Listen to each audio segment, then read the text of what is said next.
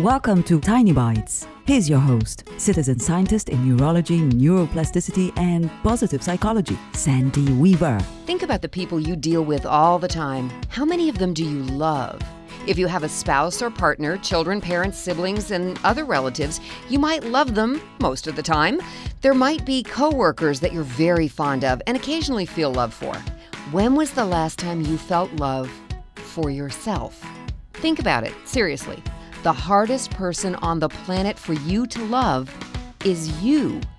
And the only person you will spend the rest of your life with is you.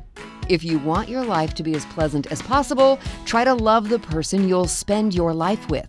Find one new thing every week to love about yourself and focus on appreciating that one thing about yourself. Maybe you're a rock star friend who is always there for your friends. Love that aspect of yourself. Maybe you have really pretty eyelashes. Love that aspect of yourself. Each week, choose something about yourself to love.